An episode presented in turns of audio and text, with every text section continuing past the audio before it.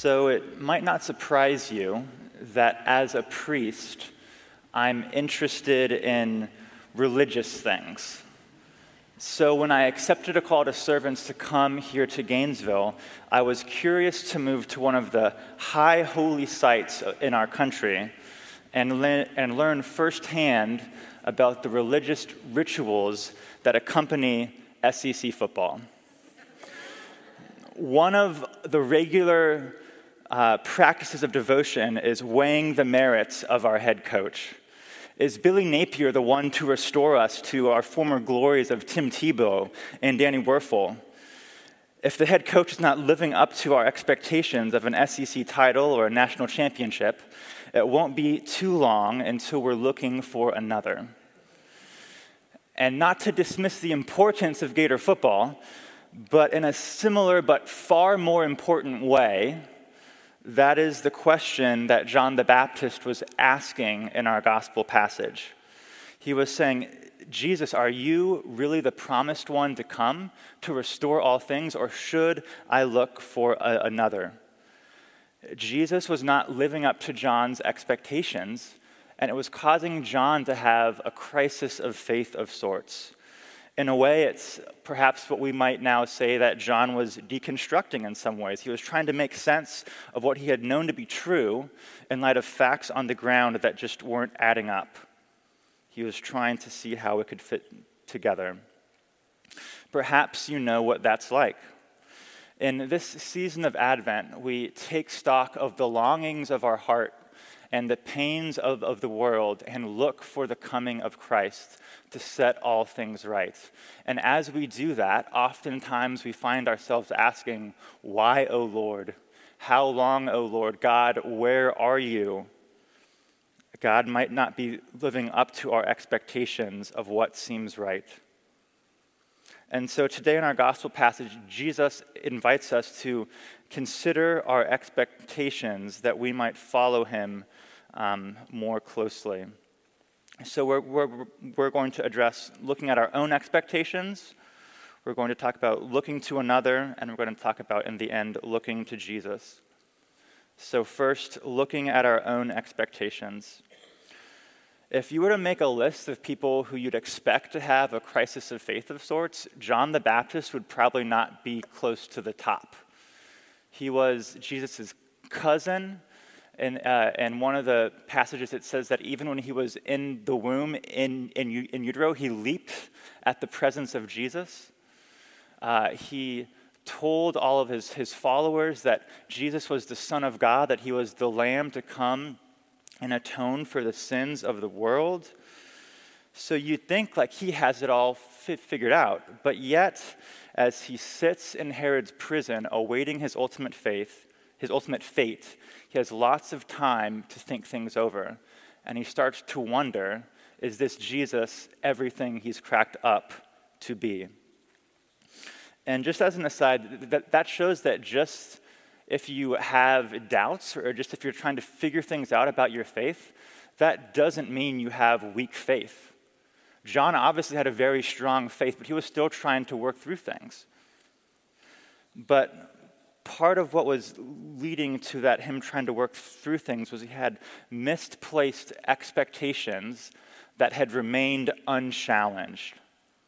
And so John is asking these big questions about Jesus because Jesus isn't living up to the expectations that John had. So, what were those expectations that John had of Jesus? Well, I, I, don't think we can know for sure, but I think if we look at the text and the background of John, we might be able to figure some things out. So, earlier in this gospel, Matthew introduced us to, to John. And John's message was he was calling people to repent from their sins. He boldly spoke truth to power, calling out the hypocrisy of his day. In fact, that's what landed him in, in prison. And he did this in effort to prepare the people for the coming kingdom, for the coming king of God, so they would be ready to meet him. In fact, when talking about this coming king, when talking about this coming Messiah, this is what John said. He said, His winnowing fork is in his hand, and he will clear his threshing floor and gather his wheat into the barn, but the chaff he will burn with unquenchable fire. It's this language, it's this imagery of judgment, of setting aside the right and wrong, the good and bad. And so John saw the sin and the wickedness that were plaguing God's people, and he was calling them out of that.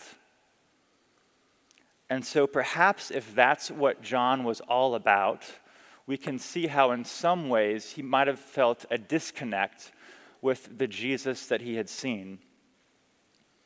Jesus' message is also summed up as repent for the kingdom is near, which is almost, it's pretty much the exact same language as what John said. And he did hold people to a very high standard of morality. If you read Matthew 5 to 7, it's the Sermon on the Mount. If you know a quote from Jesus, it's probably from there.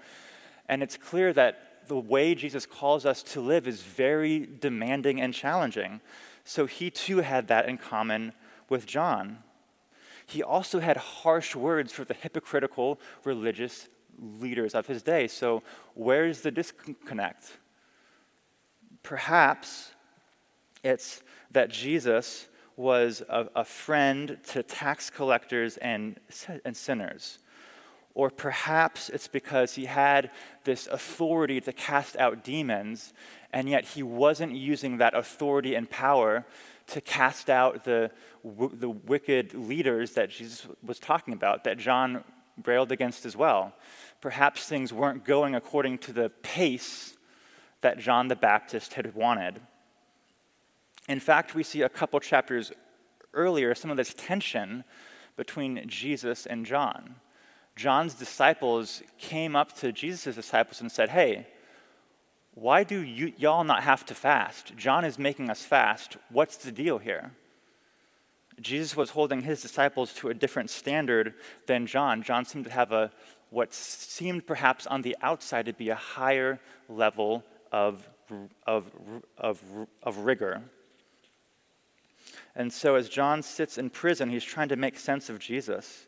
Is Jesus being too patient with the wicked? Is Jesus the one that I was hoping for?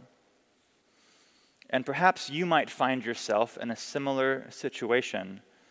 Perhaps it seems to you that God is far too patient with evil in our, in our world. Perhaps you find yourself asking the questions I mentioned earlier, like, why so long, O Lord? God, where are you? Why aren't you doing anything about these things that I see that are so obviously wrong?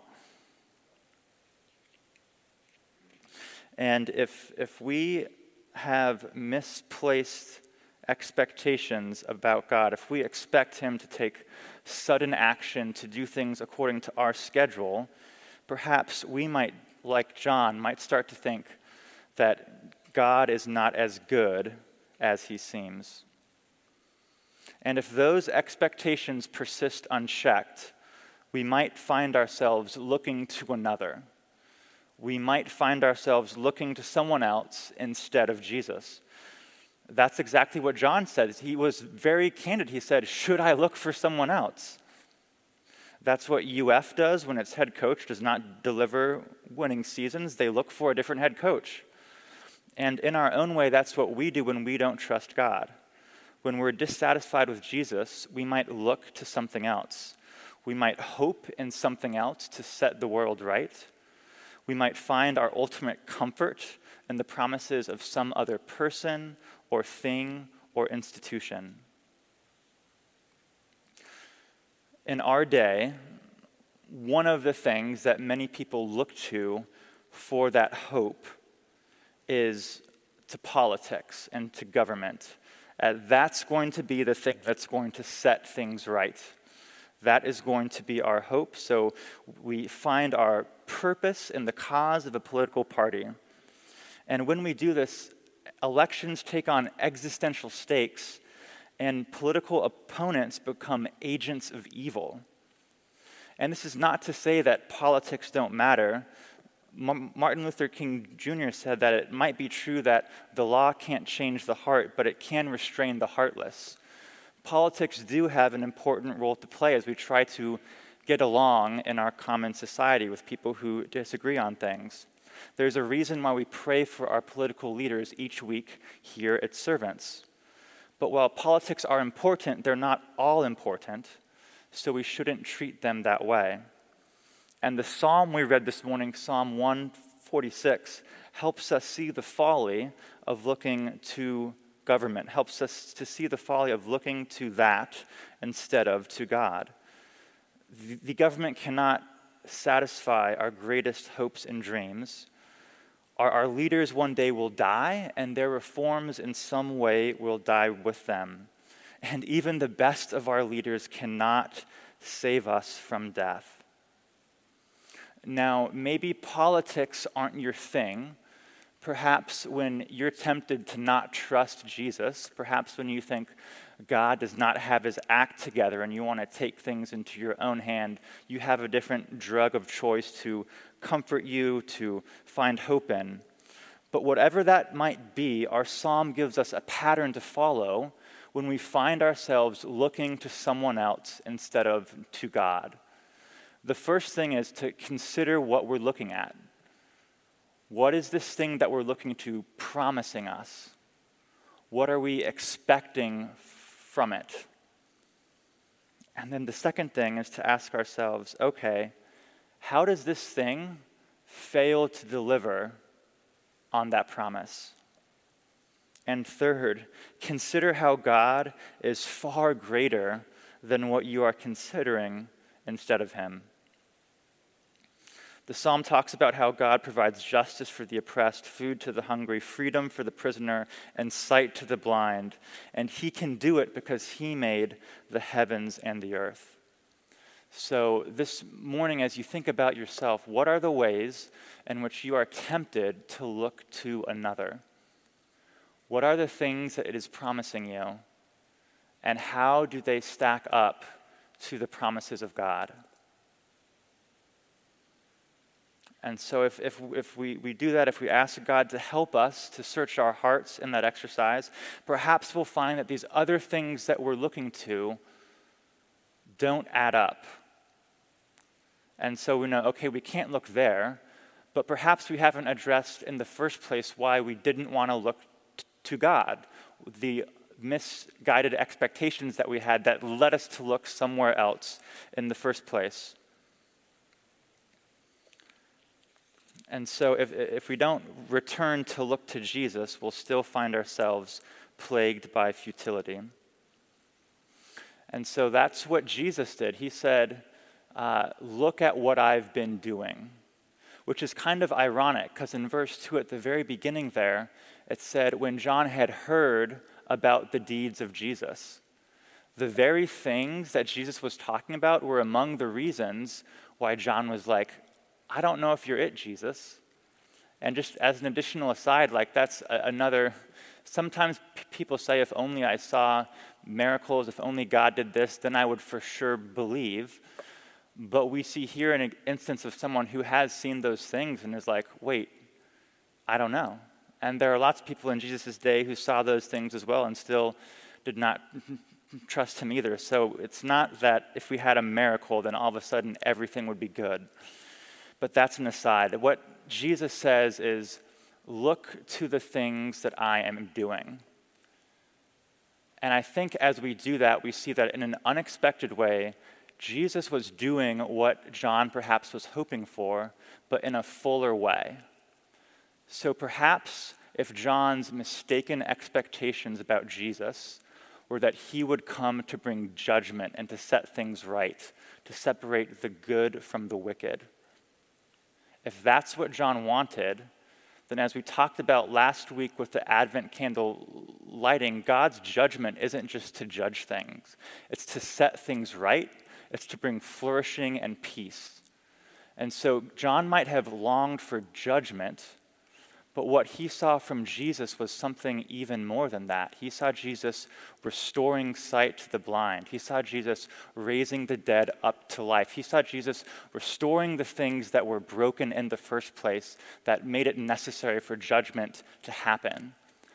Jesus was doing even more than what John could have hoped for. He just didn't understand it at the time. And so when we are frustrated by God because He's not living up to our expectations, the question we have to ask ourselves is okay, this is my expectation. I don't see how you, are doing this, God. Show me what you are doing. And it's not always going to be easy to see because Jesus pointed to these miracles that he did, and it might be like, oh, well, it would have been so easy back then. He's making all the blind people see. But when Jesus came and walked the cities and towns of Jerusalem 2,000 years ago, by the time he died, they were still blind people.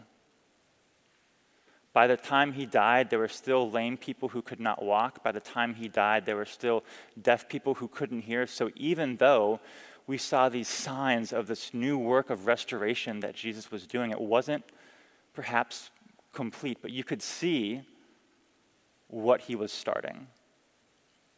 And so we have to ask ourselves, just like that in our lives, where are the ways in which we see God at work? that we haven't been looking for? And how do they speak to ways of what we wanted from God, but perhaps in a fuller or deeper way? And this is not an easy thing. In the passage from Isaiah, it was talking about these beautiful promises of how God will come and make everything right. But in the middle of that, did you catch what it said? It said, that we have to strengthen weak hands and make firm feeble knees, feeble knees. That as people were waiting for God to come, they grew weary. And so, this work to see how God is at work, even when we don't expect it, can be hard. That's what James talked about too, about the importance of patience as we wait for the coming day of the Lord. And so, what it seems like is like this. So, in the Isaiah passage, he talks about a desert scene. And in the desert, there might be occasional wildflowers that pop up here and there. And so, it might seem like we're walking through the desert, but occasionally we can see a wildflower, a sign of life and beauty in a place and season of desolation. And we know that God has not given up on us. We know that He is, is working. And we know that because He went through all of the trouble of coming down and experiencing the same pain and longings that we ourselves feel right now, we can best believe He's not going to leave the job halfway done, that He is going to come back and set everything right.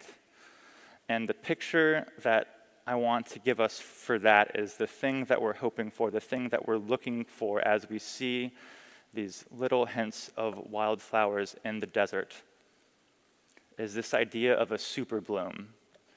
I'm not big into ecology or botany. I can't tell you how it works, but it's this thing that in the desert, when the circumstances are right, when there's enough rain, there are seeds that have already been in the ground that whole time that once they get enough rain, the whole landscape explodes in color and beauty as this place that seemed to be a place of desolation springs to life.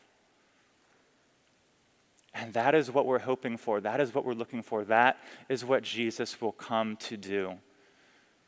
We have no guarantee that Billy Napier will make the Gators great again. But we do know that God will not abandon us to walk in the desert forever. We do know that even though we might not understand, He is working in our lives. He's bringing seeds up out of the ground and bringing beauty from the ashes. And so may that be our hope as we walk and wait and watch for, for the coming of Christ. Please pray with me. Jesus, we thank you that your ways are not like our ways. Oh, Lord, that in the Isaiah passage, uh, you, you talked about how um, this restoration that you are doing will be so great that even the people who are fools like me will not be able to go astray. And so, though I want something oftentimes that is far more quick, that is far more sudden, God, we trust that you are doing something greater. And so, God, please sh- show us the misguided expectations that we have of you that would lead us to want to walk away from you and turn to another. God, show us how the other things we turn to that aren't you, Lord, show us how they cannot satisfy. God, and we ask that you would strengthen our weak hands and make firm our feeble knees as we look for the day in which you will come back and even the most desolate and deserted parts of our lives and of this world will teem with life and beauty. We thank you for your faithfulness. Amen.